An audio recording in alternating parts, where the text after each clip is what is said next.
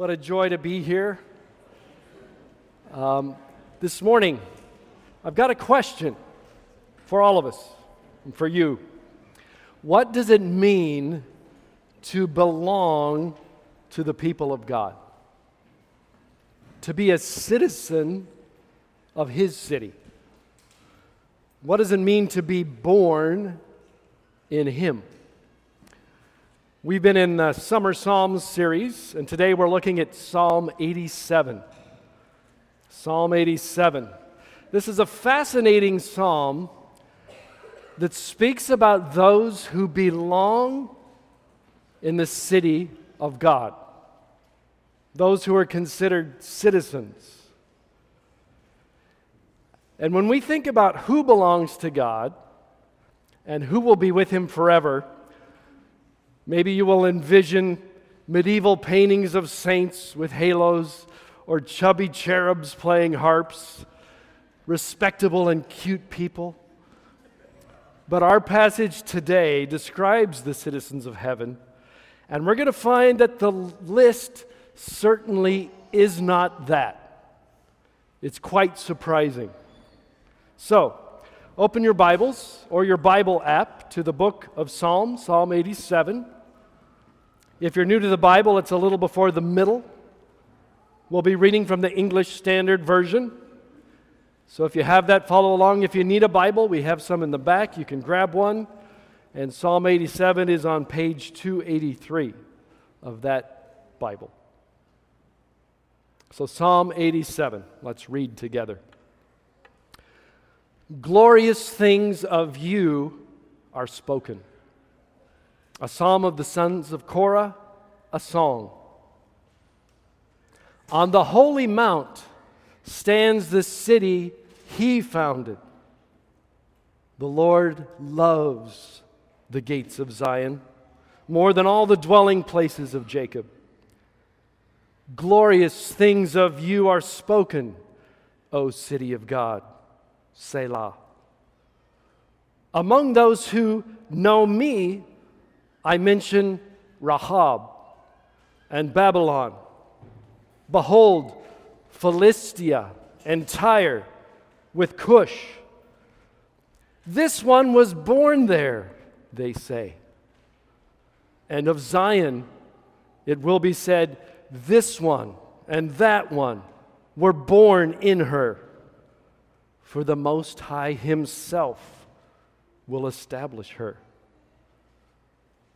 The Lord records as He registers the peoples.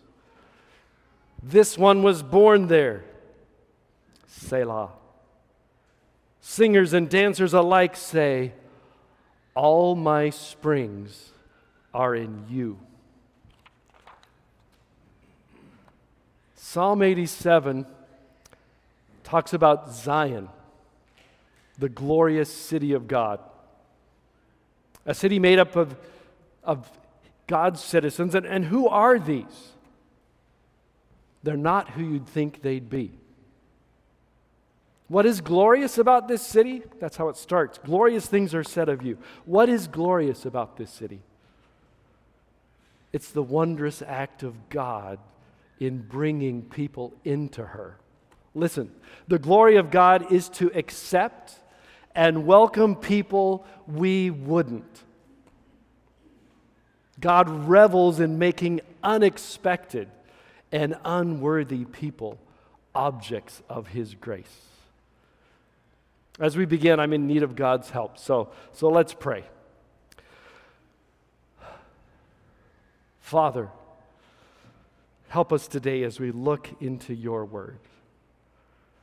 Open our eyes to the amazing wonder of your love. Help us understand how needy we are and how gracious you are. Help us walk away today in awe of the Savior who has caused us to be born again in your kingdom. Amen. Amen. Psalm 87 is a short, simple psalm but what it says is staggering. It highlights four amazing things about God and about God's city. And these will be our points today if you're taking no- notes. One, God loves his city. Two, God's city is made up of unexpected people. Three, God Himself brings these people in. And four, the glory of the city is God's grace. Let's dig in. God loves his special city. Look at, look at verses 1 and 2. It says this On the holy mount stands the city he founded. The Lord loves the gates of Zion more than all the dwelling places of Jacob. Our psalm starts out declaring that God loves the city he founded. It's treasured particularly by him. Now, Zion, if you know your history, is the place where God makes his presence known in the world. Mount Zion was associated with Jerusalem, a city settled, settled long before the Israelites arrived. But on this mountain, Jerusalem was founded spiritually as God directed Solomon to build the temple there. God chose to dwell in Zion, to put his presence there in a special way. The Old Testament is full of, of references to Zion and Jerusalem. It is spoken of with greatest reverence because this is where God himself chose to dwell with his people. Jerusalem and Zion had the temple where the Holy of Holies was set and where God's presence was seen in a unique way. And when Psalm 87 speaks of Zion, it's speaking much more than the city of Jerusalem, however. It looks through the halls of time and describes the eternal city of God. It speaks to the future and God's plans for His special presence with His people. It speaks of a coming heavenly city. This is about God and His people. God loves his city. And that brings us to our second point and the astounding surprise element of this psalm. God's city is made up of unexpected people. They are described in verse 4. Now, knowing that this psalm is referring to Zion, Jerusalem, the capital of Israel, the Jewish nation, we would expect a description of wonderful, righteous Israelites. But instead of that, verse 4 includes a very surprising list of Israel's enemies. They're all Israel's enemies. Okay, so we'll go through them. Rahab and Babylon are spoken of. These were the two superpowers of the day. Rahab refers to Egypt, and Babylon, you've heard of, and Egypt, of course. But Rahab was the name of a mythological sea monster that came to be associated poetically with Egypt. Rahab was a chaos monster. That's what this is saying. The chaos monster is in the heavenly city. To Israelites, Egypt had caused them chaos throughout their history. Babylon, the other superpower, had and would cause great harm to Israel. They'll lay siege to Jerusalem, carry the people of Israel into captivity.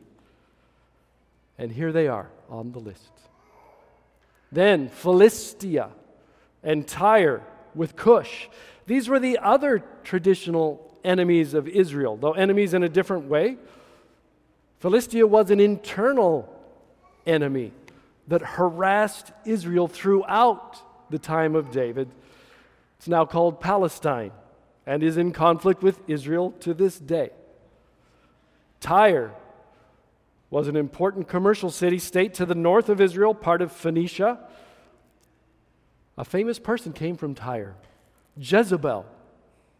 Jezebel, the daughter of the high priest of Tyre, who married Israel's king Ahab and brought much trouble to Israel. Cush. Cush is the name of the Nubian kingdom, closely connected with Egypt. Cushites often served as mercenaries in the Egyptian forces.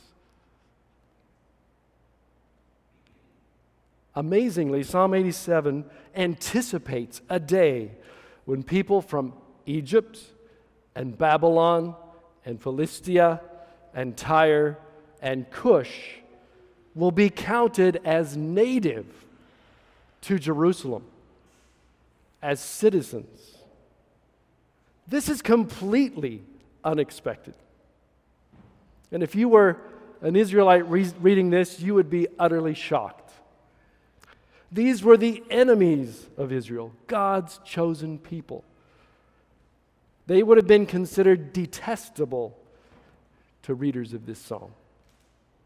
To give you a sense of how detestable, Revelation 2 speaks against a woman in Thyatira in the letters to the churches who encouraged sexual immorality and idolatry, and they call her that Jezebel of a woman. The name Jezebel, related to Tyre, name became a byword for treachery and evil. Revelation 17 calls Babylon the mother of prostitutes and of earth's abominations. God's bringing them in. How astounding that this psalm says that among Rahab and Babylon and Philistia and Tyre and Cush, there will be people in the city of God whom people say, This one was born there. The people described are God's enemies, detestable to Israel, but they're called the very citizens of Jerusalem, God's city. They're called God's own people. Let that sink in. It's amazing. Some personal application. As Dustin said so well last week, the Psalms help us process our experiences, our emotions. And I think one of the most powerful things about this psalm, and it did this to me when I read it, is that it provokes surprise and even anger that God would save people who are his enemies, people that have brought anguish to others, the violent, the criminal, the sexually immoral, those in opposition to God. Such surprise and anger is not new to the Bible. We saw this in Jonah as he ran from God's call to preach to the Ninevites, another evil people. He didn't want to go. Why help them? We, we see this in the older brother in Jesus' parable of the prodigal son.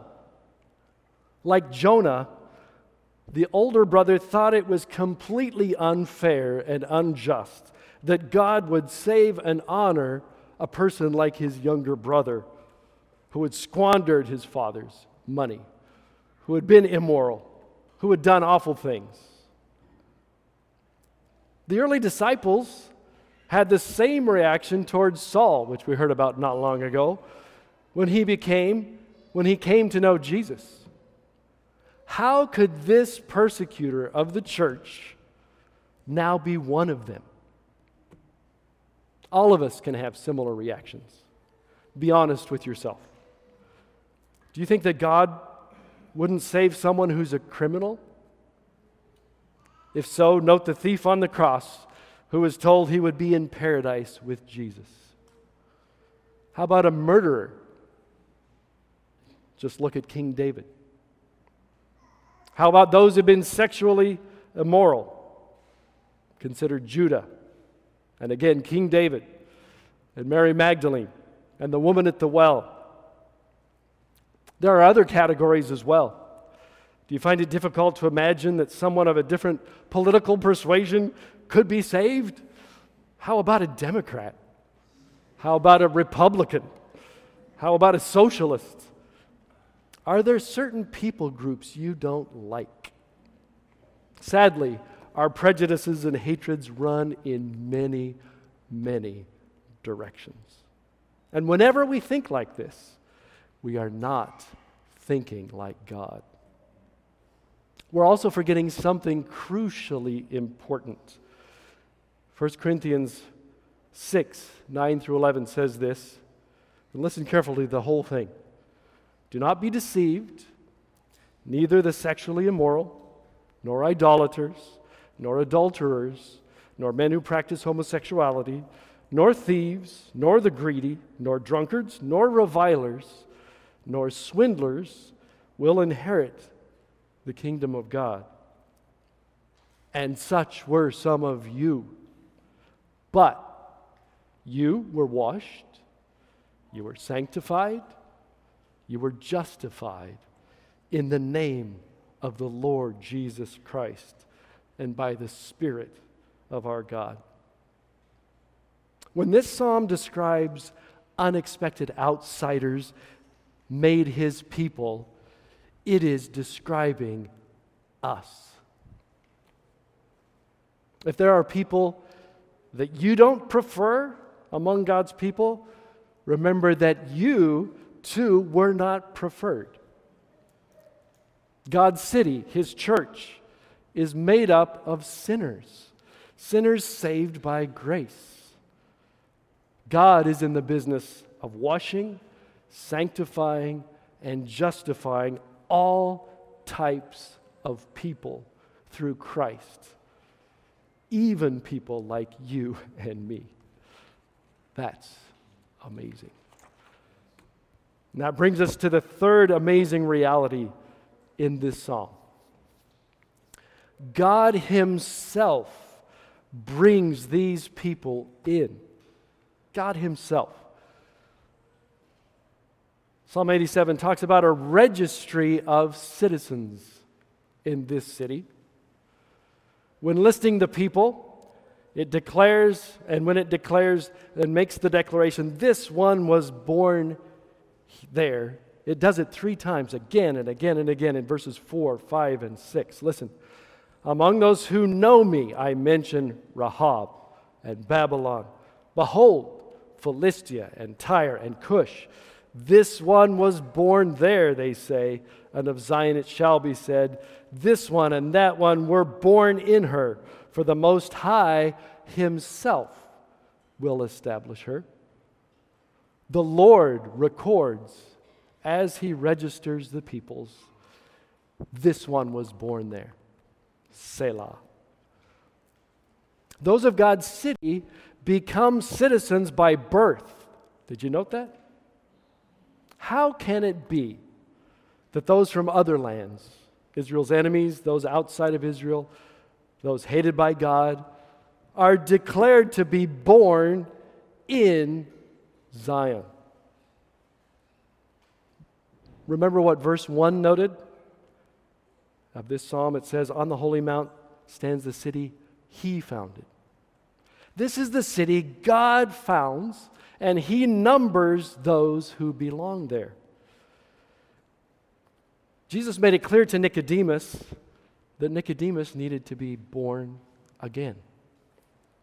Born of the Spirit. John 3 3 through 5 says, this, Jesus talking to Nicodemus. Jesus answered him, Truly, truly, I say to you, unless one is born again, he cannot see the kingdom of God. Nicodemus said to him, How can a man be born when he's old? Can he enter a second time into his mother's womb and be born? Jesus answered, Truly, truly, I say to you, unless one is born of water and the Spirit, he cannot enter the kingdom of God. So we ask the same question that Nicodemus did How can a man be born again? How can you be born in Zion when you weren't born there? John 1 11 through 13 says that Jesus does this. Listen, says, He came to His own, and His own people did not receive Him. But to all who did receive him, who believed in his name, He gave the right to become children of God, who were born not of blood, nor of the will of the flesh, nor of the will of man, but of God. 1 John 5 goes on. Everyone who believes that Jesus is the Christ has been born of God. That's how the new birth happens. It's through Jesus. Jesus adds the citizens to his city. He adds their name to the registry, to a list in other places called the book of life. Revelation 3 5, the one who conquers will be clothed thus in white garments, and I will never blot out his name out of the book of life. I will confess his name before my Father and before his angels. Revelation 20 12, and I saw the dead, great and small, standing before the throne, and books were opened. Then another book was opened, which is the book of life. And the dead were judged by what was written in the books according to what they had done. Those brought into God's city are born again and registered as citizens by God. Amazing. Never to be blotted out. They're also changed. Listen to 1 John 5 18. We know that everyone who has been born of God does not keep on sinning, but he, but he who was born of God protects him, and the evil one does not touch him. Jesus is in the work of not only registering and bringing in, but of cleaning up his people, and he's good at it. Revelation 21 says, speaking of the heavenly city, in this way Nothing unclean will ever enter it, nor anyone who does what is detestable or false, but only those who are written in the Lamb's book of life. The people in God's city, though from the outside, are treated as if they were born there. There will be no second class citizens in heaven. Each and every one was placed there by God, and all are born by His Spirit. The reality, none deserve to be there. They are born by the act of God. They're made and declared citizens by Him. He sanctifies them, He loves them. All are precious to Him. They're His people. And all of that, this leads us to the final point. The glory of the city is God's grace. Verses 3, 6, and 7 of our psalm offer up praise and wonder for what has been declared here. Verse 3 states, Glorious things of you are spoken, O city of God. Selah. That little word Selah at the end of the verse is interesting. It's not under, entirely understood what it means, it's been debated. Some say it's a musical interlude, perhaps a pause, because this is a song after all. But when you see it, many see it as an opportunity to, it's a moment to reflect on what was just said. Verse 6 also has a Selah. The Lord records as he registers the peoples. This one was born there. Selah. So, reflecting on what these verses state, what is the, the glory of the city of God? The glory of God's city is that God Himself reaches out to the lost, the unlovely, and makes them his own. The Lord himself registers its citizens, declaring outsiders as one who was born there. This is completely undeserved. People from Egypt, Babylon, Philistia, Tyre, Cush, America, weren't born in Jerusalem. People who are enemies are treated as friends. People like you and me find ourselves given all the privileges of native citizenship. It's not deserved, it's grace. The glory of the city of God is God's grace.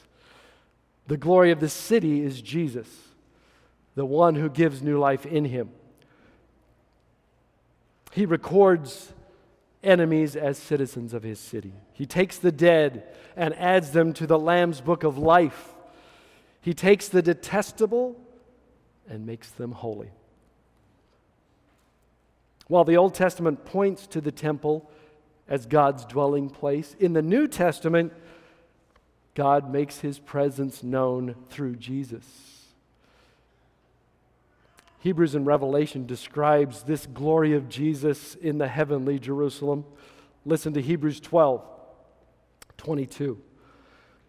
But you've come to Mount Zion and to the city of the living God, the heavenly Jerusalem, and to innumerable angels in festal gathering, and to the assembly of the firstborn who are enrolled in heaven and to God, the judge of all, and to the spirits of the righteous made perfect, and to Jesus, the mediator of a new covenant, and to the sprinkled blood that speaks a better word than the blood of Abel.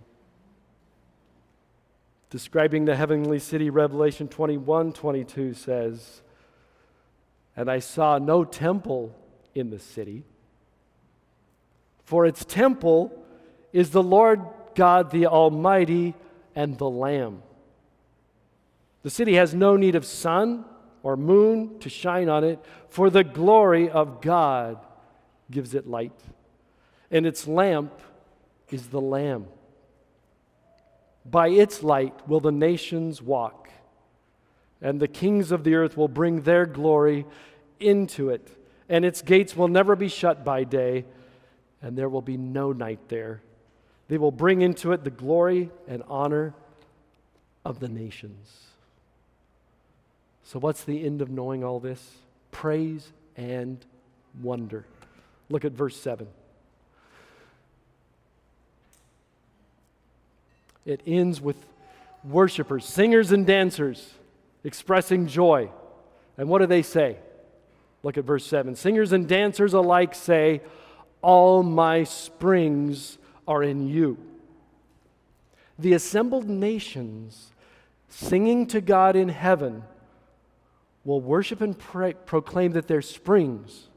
And that's talking about the source of life, where everything is coming from. Their springs are all found there.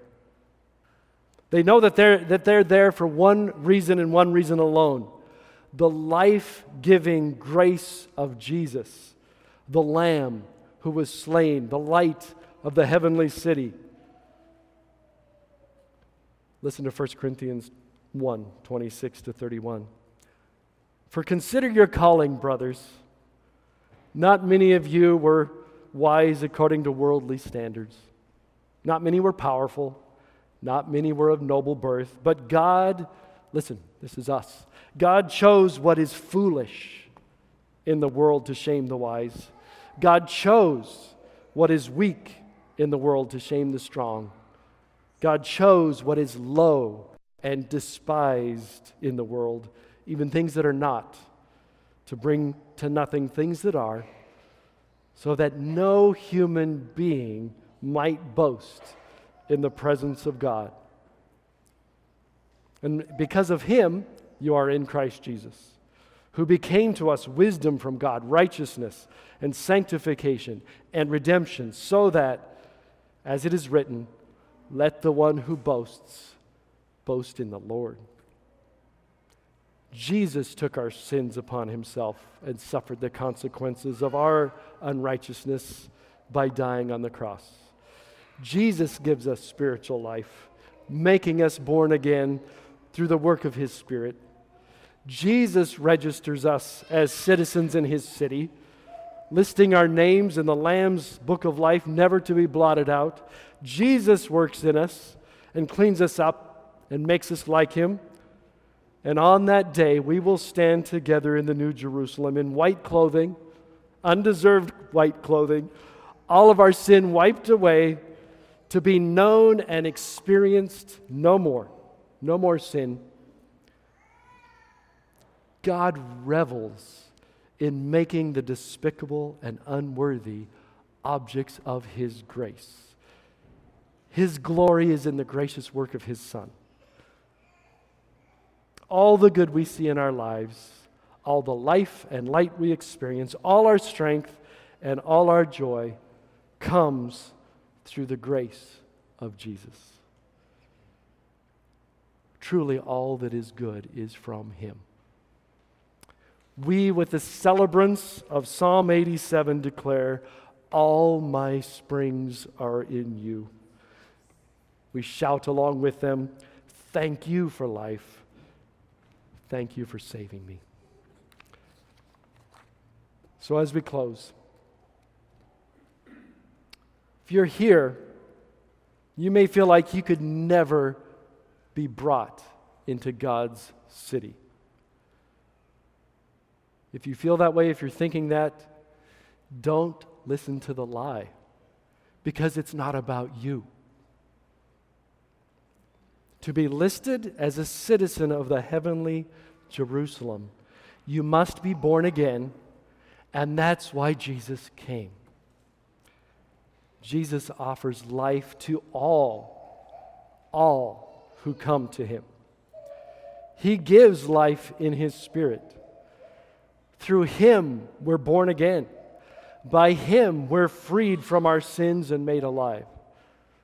And this is God's offer to you today. Come to me, all who labor and are heavy laden, and I will give you rest. Take my yoke upon you and learn from me, for I'm gentle and lowly in heart, and you will find rest for your souls. Christian, do you feel today that you're trying to hold yourself in the kingdom? Know this you can't. But he who made you alive in him can. He wrote your name in the book of life. He's got you, and he will keep you until the end. Just as you came to him at salvation, come to him daily. You needed him when you first came, and you need him today. Listen to Paul in Philippians 1 6. I'm sure of this that he who began a good work in you will bring it to completion at the day of Jesus Christ. Let's pray as the worship team comes.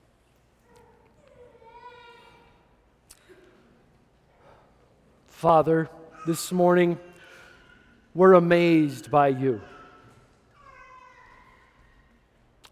Amazed and surprised at your grace afresh.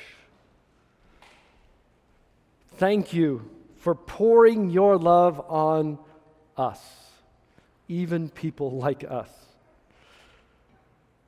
Jesus, thank you that you take your enemies and make them sons and daughters. Thank you that you save unworthy people like me. You've given us life. Now and for eternity, you are our peace, our hope, our joy. We love you and thank you. Amen.